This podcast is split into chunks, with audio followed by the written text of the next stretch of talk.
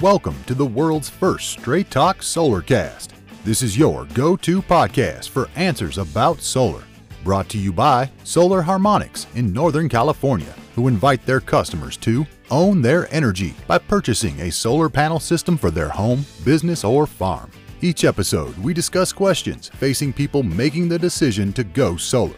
The solutions to your questions are given to you straight by one of the leading experts in the solar industry, Jamie Duran, president of Solar Harmonics.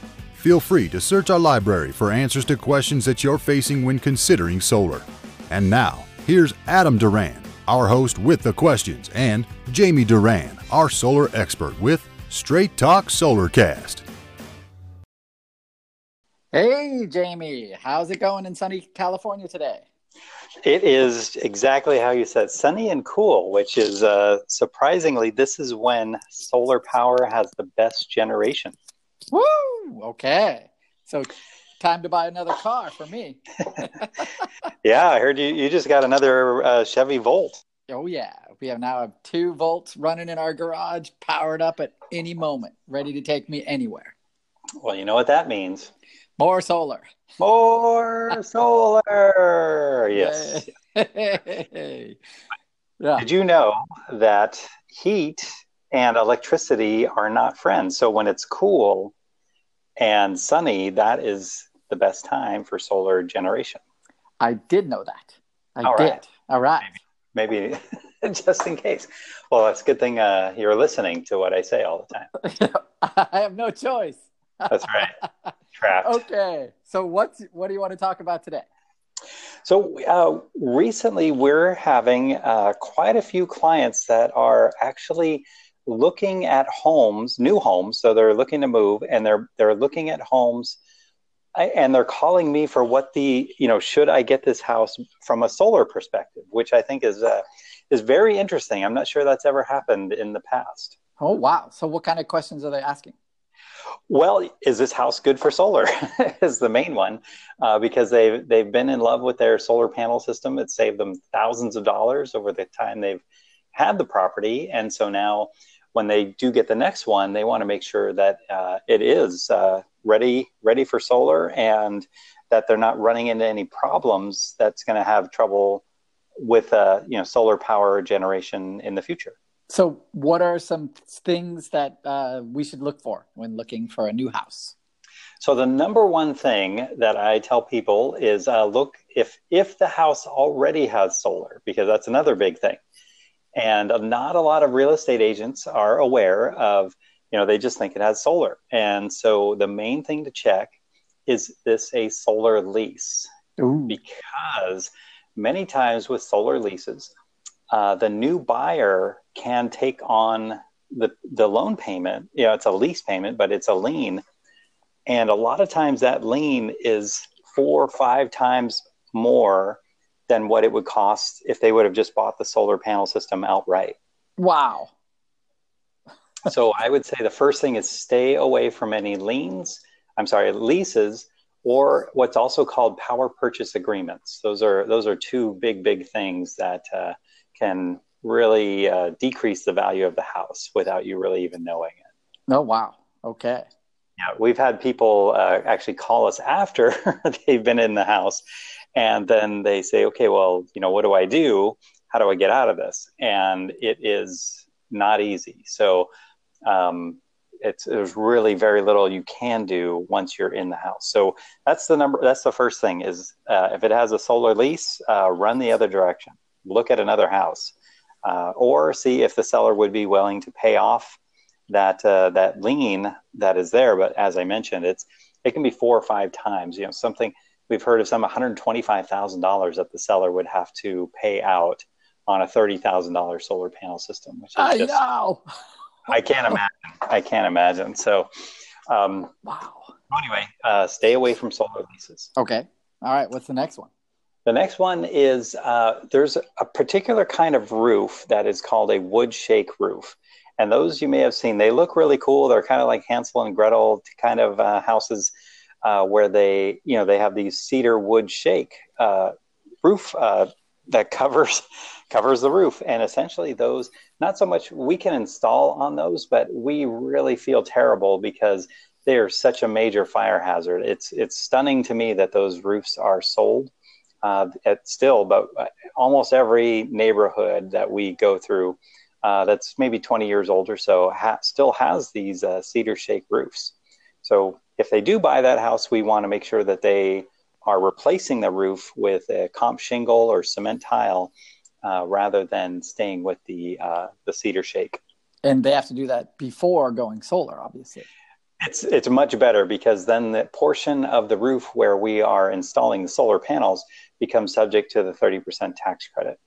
But, you know, if you're if you're looking at houses and you see, if you absolutely, absolutely love this house and it has the cedar shake roof, just know, you know, uh, you need to replace that roof uh, just from fire safety. It's, it's uh, like I said, it's crazy that these houses are still being sold. Yeah, in California, that's what we're, that's our new normal. Oh, yeah. Well, and that leads me to the next one, which is trees.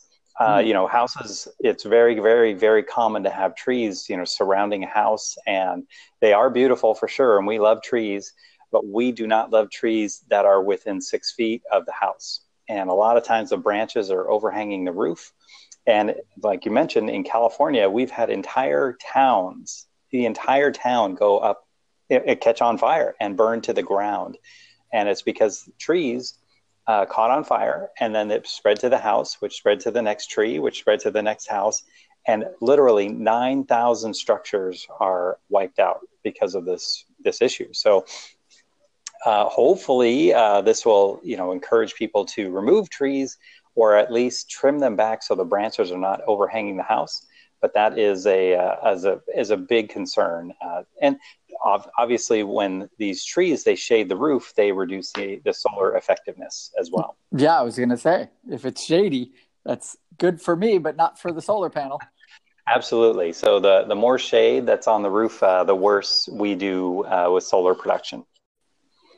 Okay, so what's the next thing people should look for?